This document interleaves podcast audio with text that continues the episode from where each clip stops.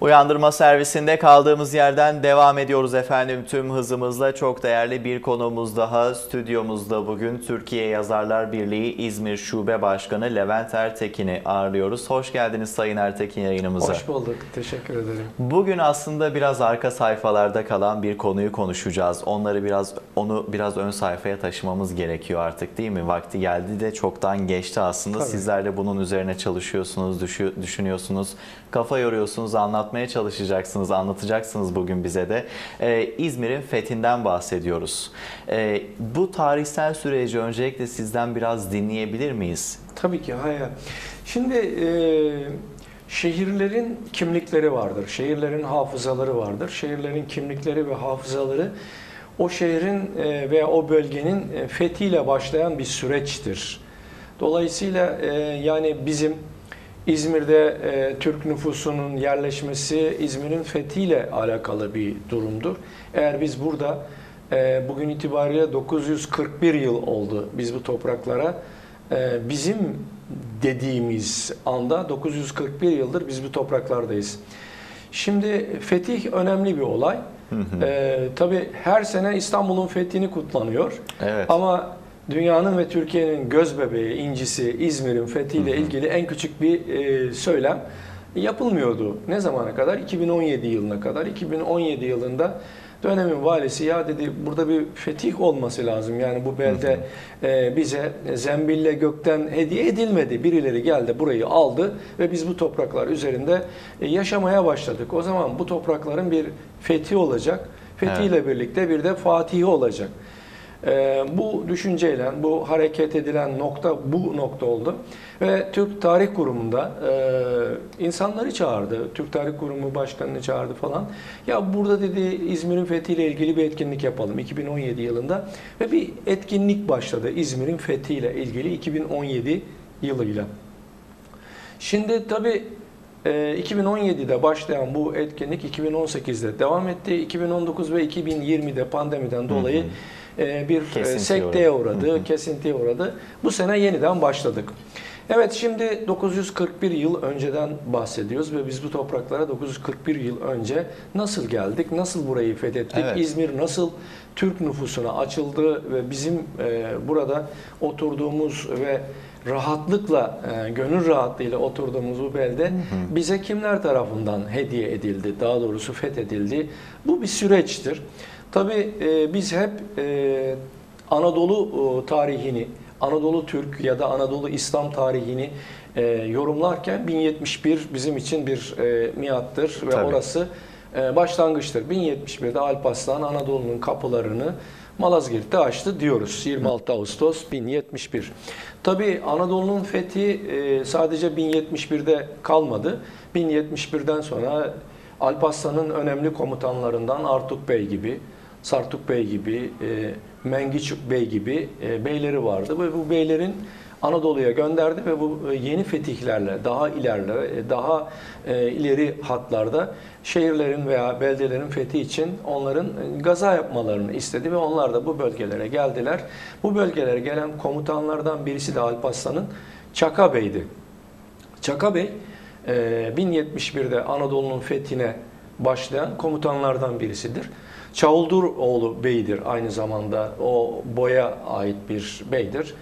E, ve bu bey e, 1071'den sonra 1078 yılına kadar yaklaşık 7 yıllık bir süreçte Anadolu'da fetihler yapar ve Anadolu'da e, toprak parçalarını e, Büyük Selçuklu Devleti'nin sınırları içerisine dahil eder. Ancak e, 1078 yılına geldiğimizde 1078 yılında e, Çaka Bey e, burada Anadolu'da bir savaşı kaybeder ve esir düşer. Esir düştükten sonra e, bunu e, Bizans sarayına götürürler. İyi yetişmiş bir komutandır ve çok donanımlı bir komutandır. Sarayda önemli e, noktalara gayreti ve çalışmasıyla gelir. İşte Latinceyi, e, Homeros'u ezbere e, okuyacak kadar e, bir Latinceye sahip olur. Ve bu süreç içerisinde Bizans'ın hem e, askeri kuvvetlerini hem donanmasını inceler ve önemli bir e, mevki olan birinci asiller mevkisine yani bir esirin ya da bir yabancının, Bizans'ın dışındaki bir yabancının gelebileceği en üst seviyeye kadar gelir. Tabi 1078'de e, 1081 yıllar arasında 3 yıl sarayda e, bulunur. Ve bu sarayda esir olarak bulunduğu bu sarayda e, 1081 yılında bir ihtilal olur. Bizans imparatoru devrilir, yeni bir imparator gelir. Alexander Komnenos diye bir e, Bizans komutanlarından birisi gelir e, ve idareyi ele alır. İdareyi ele aldıktan sonra artık orasının güvenli bir e, alan olmadığını görür E, ve o kargaşada Çaka Bey kaçar. Hmm. Saraydan kaçar, Bizans'tan kaçar ve geldiği ilk yerde İzmir'dir. Çünkü bu burada dağınık şekilde birbirinden bağlantısız e, Türkmen beyleri vardır ve burada e, oraya buraya işte e, giderler ama yani başlarında bir komutan yok, bir şey yok, bir gaye yok. Onları burada toparlar ve 1081'in 25 Mart'ında İzmir'in fethini gerçekleştirir. Yani 25 Mart 1081 İzmir'in fethi tarihi bu. Tabi e, Çaka Bey Türk tarihinde çok o, renkli bir sima, çok e, farklı bir sima. Biz Çaka Bey ile ilgili bilgileri maalesef e, Türk tarihinden öğrenemiyoruz. Çaka Bey ile ilgili e, bilgilerimiz bizim tamamen Bizans ve Doğu kaynaklarından aldığımız bilgilerdir. Hı hı. Tabi e, Alexander Komnenos'un e, kızı var. Anna Komnena'dır. Anna Komnena'nın yazdığı bir kitap var. Tarih kitabı.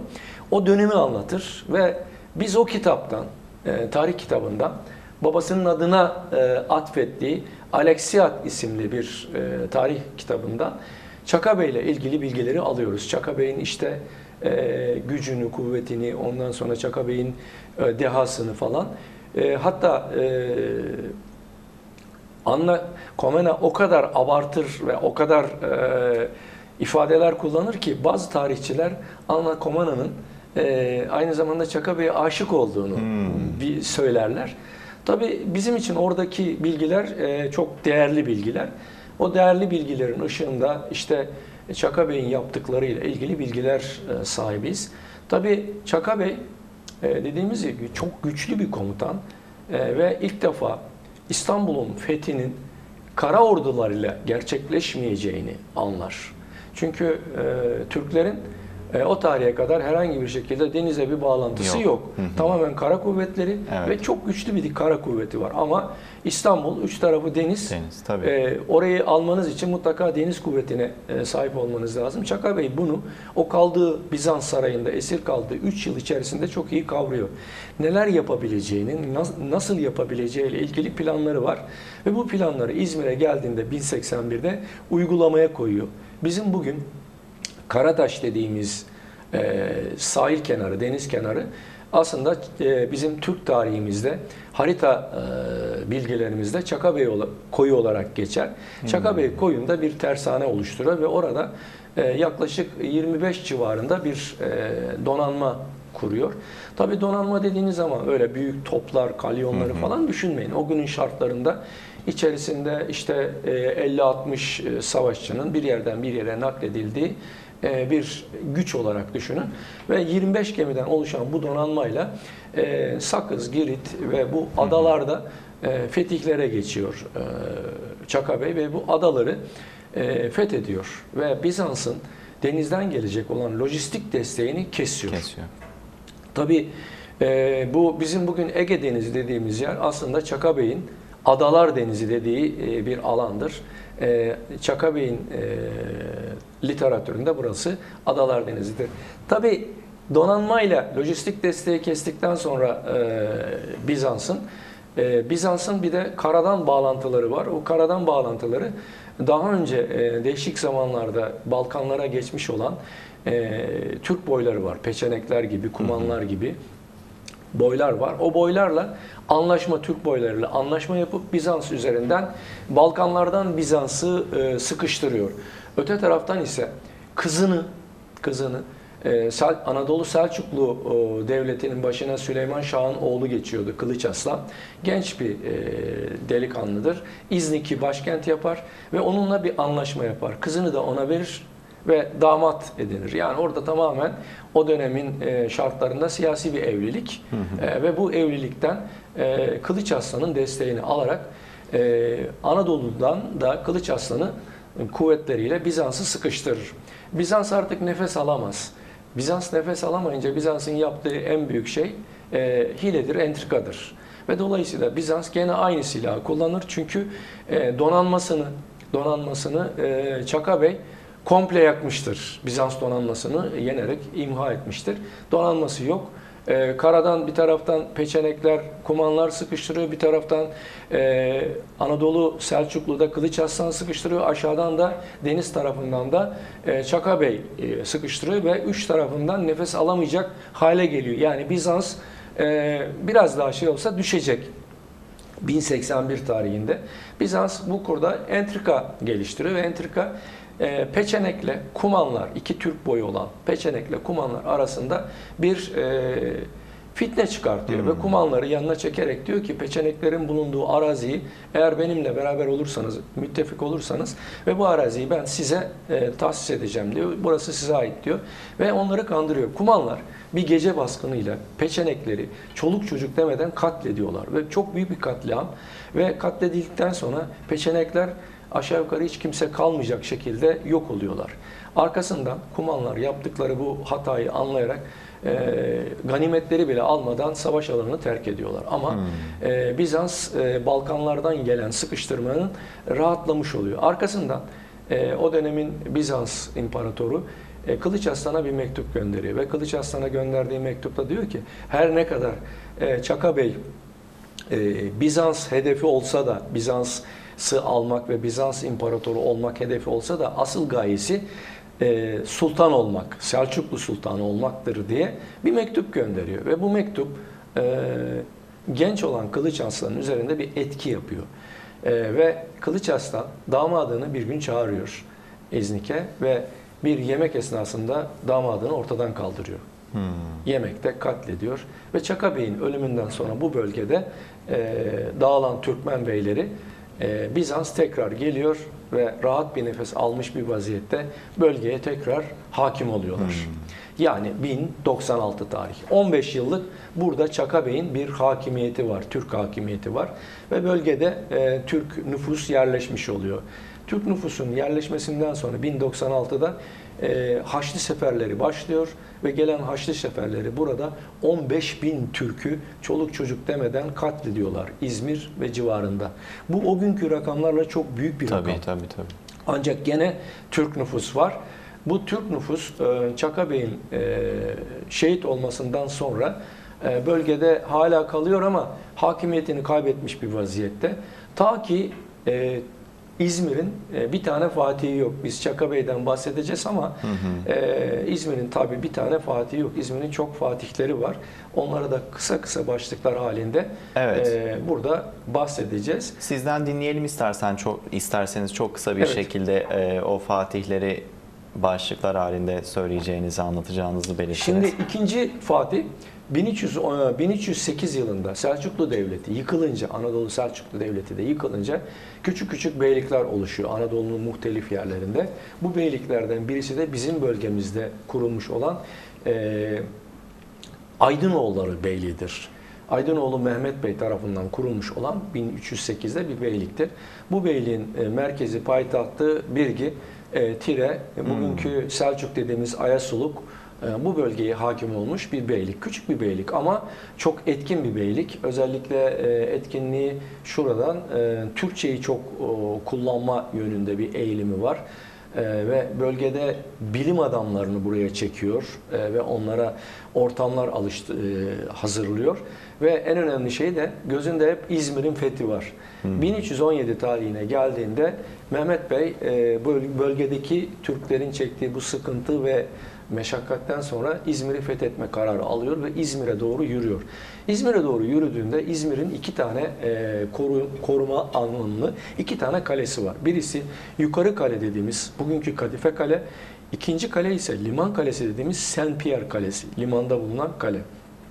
Yukarıdaki kalenin önüne gelirler ve kaleyi muhasara ederler. Bu kalenin muhasarası esnasında e, Mehmet Bey'in yanında iki tane de küçük e, delikanlısı var. Şehzade dediğimiz e, en büyük oğlu e, 1308 doğumlu Hızır Bey. Onun bir küçüğü olan e, Gazi Umur Bey 1309 doğumlu. Yani birisi 10 yaşında, birisi de 9 yaşında ve kaleye babalarıyla birlikte kalenin önüne gelirler ve kaleye ok atarlar. 9 ve 10 yaşındaki çocukların ideallerini düşündüğümüzde muhteşem bir şey. Onların yetiştirilme tarzlarını düşündüğümüzde gerçekten biz bugün 9 ve 10 yaşındaki çocuklarımıza bırakın e, bazı sorumlulukları bile tam olarak yerleştiremiyoruz. Ve burada kendimizi de tabii check-up yapmamız gerekiyor. E bir de Yani- çağında gerekli, gereklilikleri var gerektiği tabii, tabii ki zaman öyle bir coğrafyada var. yaşıyorsunuz Tabii. ki küçük yaşlardan itibaren zorlu bir coğrafya ve çocuklarınızı yetiştirmek zorundasınız bu tarzda. Sonuçta e, yukarı kale fethedilir. Aşağı kalenin önüne gelir e, Mehmet Bey. Ancak aşağı kaleyi fethedemez. Çünkü sebebi aşağıdaki Saint Pierre Kalesi ya da Liman Kalesi dediğimiz yerin üç tarafı denizle çevrili bir tarafı karayla e, bağlantısı olan bir kaledir. Ve kale aynı zamanda Rodos şövalyeleri tarafından yani güçlü, savaşçı e, bir grup tarafından korunmakta. Çok büyük direnç gösteriyorlar ve kaleyi fethedemeden geriye dönmek zorunda kalıyor. Tabi yukarı kale fethedildi. Yukarı kaleden bugünkü e, Agora ya da namazgah dediğimiz kısma kadar, mezarlık başına kadar Türk nüfus yerleştiriliyor. Aşağıda ise Liman Kalesi'nin civarında ise Venedik, Ceneviz e, gibi ticaretle meşgul olan e, şehir devletleri dediğimiz, Latin devletleri dediğimiz onların fertleri yaşıyor. Ve yukarıdaki aşağıda Liman Kalesi'ndeki insanlar yukarıki Kadife Kale'den o bugünkü mezarlık başına kadar olan kısımda yaşayan nüfusa ve o bölgeye Müslüman İzmir diyorlar. Yukarıdakiler de aşağıda yaşayan Liman Kalesi'nin civarındaki gayrimüslimlere e, biz tek bir isim veririz, gavur deriz. Halk tanımlamasıdır bu. E, aşağıdalar gavur, gavur İzmir diyorlar. Yani e, tamamen e, terminolojik olarak e, bulundukları bölgesel bir adlandırmadır. Gavur İzmir e, ya da Müslüman İzmir tanımlaması ve 1317'den sonra gelişen bir tanımlamadır. Ve biz bunu e, bugün e, maalesef e, İzmir için çok farklı kullanıyoruz. Farklı kişilerden farklı e, ayrışmalara sebep olabilecek e, bir e, ayrışma dili kullanıyoruz. Bence çok tehlikeli bir dil. E, bu dili e, biraz tarihçilerin bu e, tanımlamasına bırakmak lazım. Evet, gerekiyor. kesinlikle. Yani o anlamda e, belki burada bu konuyu açıklamak gerekiyordu. Tabii 1317'de yukarı kale fethedildi ama aşağı kale hala e, e, Ceneviz, Venedik ve Rodos şövalyelerin kontrolünde olduğu için aşağı kalenin de alınması gerekiyor. Aa, bu ne zamana kadar? Demek ki 1317'de de ikinci Fatihimiz Mehmet Bey geliyor İzmir'i fetheden. İkinci Fatihimiz bu. Üçüncü Fatihimiz ise tabi Türk töresine göre e, toprak parçası sultanın ya da kağanın e, hükümran olduğu toprak parçaları evlatları arasında paylaştırılır ve evlatlarının her birini paylaştırdığı toprak parçasına gönderir sultan. E, yanına da e, en güvendiği vezirini, komutanlarından birkaçını gönderir. Ta ki orada gelecekte devleti yönetecek olan e, şehzadelerin bir devlet stajı görmesi anlamında oraya gönderilir. Tabi İzmir'e gönderilen kişi de Gazi Umur Bey'dir. E, 17 yaşında İzmir Bey'i olur Gazi Umur Bey. 17 yaşındaki çocuklarımızı düşünelim. Evet. E, ve 17 yaşındaki bir delikanlı geldi İzmir'i yönetiyor. Şimdi 17 yaşındaki İzmir'i yönetecek olan Gazi Umur Bey'in geldik, geldiğinde ilk e, yaptığı iş otağını e, yukarı Kadife Kale'ye kurar ve aşağıdaki kaleyi acaba nasıl fethederimin hesaplarını yapar. Bu arada e, Sayın Ertekin sözünüzü böldüm ama çok kısa vaktimiz kaldı. Anladım. E, bu süreci biraz hızlandırsak sonra Tamam, da kutlama etkinliklerinde neler yapılıyor Tamam, çok kısa hızlandıralım. konuşalım olur mu? Evet, e, hızlandıralım. O zaman e, Gazi Umur Bey e, 1329 yılında aşağı kaleyi fetheder. Aşağı kaleyi fethederken 8 tane donanma yapar gemi ve bunlarla fetheder. Ondan sonra e, Çakabey koyunda tersanesini gene oraya kurar ve orada 350 gemiye ulaşana kadar büyük bir donanma kurur ve bu donanmanın içerisinde kalyonlar gibi içerisinde topların olduğu, içerisinde mancılıkların olduğu çok büyük bir güç oluşturur ve bu güçle e, Adalar Denizi'ni olduğu gibi kontrol eder. Onun da hedefi İstanbul'un fethidir. Fethi. İstanbul'un fethi için de gerekli olan lojistik desteği sağlamak için bu adaları temizlemek ister. 1333 tarihine geldiğimizde Türk tarihinin çok önemli bir dönüm noktasıdır. Ee, Yunanistan'ın hemen altındaki Mora Yarımadası'nı birbirine bağlayan Yunanistan'a Korint Boğazı vardır. 1333 yılında bu Korint Boğazı'ndan İnebahti'ye e, 350 gemiyi e, karadan karadan gemileri Evet. Korint Boğazı'ndan İnebahti'ye indiren ilk komutandır. Fatih'ten 115 yıl önce. Fatih'e ilham olur. Biz bunu nereden öğreniyoruz? İki nüsha el yazması olan e, Düsturname-i Enveriye isimli kitaptan öğreniyoruz. Birisi Paris Kütüphanesi'nde, birisi İzmir Milli Kütüphanesi'nde olan e, bu tarihsel kitaptan e, arşiv belgelerinden bunu öğreniyoruz. Tabii bu muhteşem bir şey. Evet. E, karadan gemileri denize indirmek büyük bir dehadır. E, ve e, Haçlı donanması gelir tekrar güçlü bir donanmayla İzmir Saint Pierre Kalesi'ni e, kuşatır ve alırlar. Aldıktan sonra e, donanmasını yakarlar. Yine aynı şekilde Gazi Umur Bey'in yeni bir donanma oluşturur. Yeni bir donanmayla gene e, fethi için kaleyi kuşatır. Ee, ve kaleyi 1348 yılında kuşattığında kale tam düşeceği zaman kalenin burcuna dayadığı merdivenin üzerinden ilk e, kaleye giren kişi olmak ister Gazi Umur Bey ve kaleden Saint Pierre şövalyesinin birinin attığı bir okla miğferini kaldırmıştır. Alnından vurulur ve 25 Mart 1348 tarihinde bugün adının önüne Konak Pierre dediğimiz yerde Hmm. şehit düşer. Şimdi e, bu da üçüncü Fatih'imiz. Dördüncü Fatih'imiz e, Timur.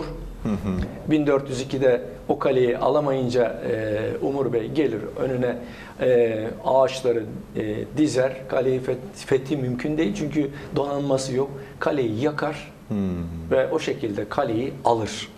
Tabi 4. Fatih'ten sonra e, talihsiz bir 15 Mayıs 1919'u yaşadık.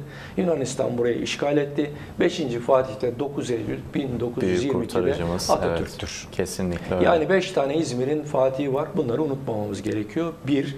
İkincisi burada benim söylemek istediğim bir şey var. Buyurun. Uzun yıllar bizim çocukluğumuzda bu Pierre dediğimiz Balık Ali, eski Balık Ali'dir orası. O Balık Ali'nin önünde Çaka Bey'in heykeli vardı. O Çaka Bey'in heykelini kaldırdılar depoya. Uzun yıllar depoda kaldı. Son 3 yıl önce birileri hatırladı ve o hatırladığı kişiler e, biraz da kamuoyuyla birlikte Çaka Bey'in heykelini e, 1300 e, işte e, 1096'da şehit olmuş olan Çaka Bey'in o heykelini Konak Pierre'in önüne diktiler. Şu anda Konak Pierre'in önünde 3 yıldır duruyor. Yani geçmişte yaşanan bir e, hatadan dönüldü. Gene yapılmış bir hatadan dönülmesi gerekiyor. Bizim Fatih'imiz, bizim değerimiz olan İzmir'i bize canı pahasına e, fetheden Gazi Umur Bey'i hatırlamamız gerekiyor. Ve Gazi Umur Bey'in de şehit olduğu yerin adı Konak Pierre değil de Umur Bey'in adına yakışan bir yer olmalı. Bu da bizim e, yaptığımız bir hatadan dönme fazileti olsun. Çaka Bey'in heykelinde yaptığımız gibi. Çünkü eğer biz oraya hala Konak Pierre dersek onun önünde bu topraklar için şehit olmuş olan e, Gazi Umur Bey'in ruhunu taciz ederiz. O rahat uyumaz orada. Evet şimdi gelelim etkinliklere. Evet, çok kısa Ee, etkinliklerden bahsedelim. bu neler yılki, yapılacak, bu neler yılki, yapılıyor? Bu yılki etkinlikler e, 24 e, Mart e, 2022 yılında başladı.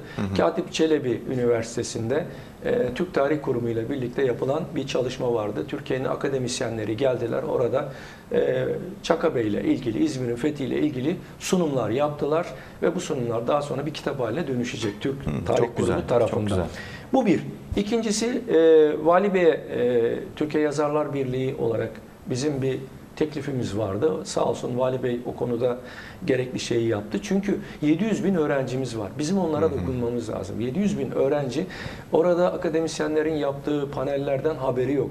Evet. O zaman dedi ki Vali Bey biz okulları gezmek istiyoruz. İşte o da e, sağ olsun İl Milli Eğitim Müdürlüğü ile bizi ortaklaşa bir programın içerisine aldılar ve biz e, gittik e, şeye e, İzmir'in işte fen liselerine, İzmir Fen Lisesi, BAL, ondan sonra Kız Meslek Lisesi, Şehit Ömer Halis Anadolu İmam Hatip, Yani 8 okula gittik bir hafta boyunca. Öğrencilerimize Çakabey'i anlattık. güzel. İzmir'in fethini anlattık. Sanırım onların e, bir farkındalık Hı hı, oluşturduk hı hı. diye düşünüyorum. Bu güzel bir etkinlikti. Tabii e, bu arada İzmir İl Gençlik Spor Müdürlüğü e, bu bizimle birlikte bu projenin içerisinde yer aldı. E, sivil toplum örgütlerinden İSTOK bizimle yer aldı. Gene Kültür Bakanlığı bu konuda bizimle bu projenin içerisinde yer aldılar. Mesela e, e, Bornova'daki kültür merkezinde bir İzmir'in Fatihleri diye bir panel düzenledik. E, sağ olsun 9 Eylül Üniversitesi'nden Erkan Göksu hocam bu e, ATV'de yayınlanan e, Destan dizisinin tarih danışmanı. Aynı zamanda onunla birlikte bu okulları gezdik, e, anlattık, dönemi anlattık, farkındalıkları oluşturduk. Daha sonra da panelde birlikte olduk. Mehmet Çelik hocam da e, bizim panelimizin panelistiydi. Üç e, kişi bu panelde İzmir'in fatihlerini konuştuk ve geniş kitlelere bunu anlatmaya çalıştık. Bunun dışında tabii İl Gençlik Spor Müdürlüğü bisiklet yarışmaları, çeşitli sportif aktiviteler, e, gerçekleştirdi ve bunlarla ilgili çocuklarda bir farkındalık oluşturdu. İl Milli Eğitim Müdürlüğü gene okullarda resim yarışmaları, şiir yarışmaları açarak konunun e, çocukların zihinlerinde yer etmesini sağladı. Zannedersem e, tabii önümüzdeki yıl e, daha farklı projelerimiz olacak. E, benim hazırladığım bir e, roman var. Gazi Umur Bey ile ilgili yaklaşık güzel. 170 sayfa hazır kitap e, şu anda okumada yani e, işte İl Milli Eğitim Müdürlüğü tarafından okunuyor. Zannedersem onu da okullarda çocuklarımıza dağıttığımızda Gazi Umur Bey ile ilgili çok önemli e, bir dokümanı çocukların eline ulaştırmış olmuş olacağız. Çok teşekkür ediyoruz yayınımıza katıldığınız için. Çok farklı bir konuyu, konuşmadığımız bir konuyu konuştuk. Aslında bilmemiz gereken şeyleri sizden dinledik. Ee, çok da geç kalmıştık. İyi ki geldiniz. Ee, bize anlattınız. Ben teşekkür ederim. Aydınlandık gerçekten. Kent kültürü içinde oldukça değerli bir konuydu bizim için. Çok teşekkür ediyoruz Sayın Ertekin. Sağ olun. Ben teşekkür ederim. Evet değerli izleyenler, Uyandırma Servisinde Türkiye Yazarlar Birliği İzmir Şube Başkanı Levent Ertekin bizlerle birlikteydi. İzmir'in fetih sürecini ve kutlama etkinliklerini konuştuk. Kendisine bir kere daha teşekkür ediyoruz ve Uyandırma Servisini hafta ortasında böylelikle noktalamış bulunuyoruz. Yarın saatler 8'i gösterdiğinde tekrar karşınızda olacağız. Şimdilik hoşça kalınız.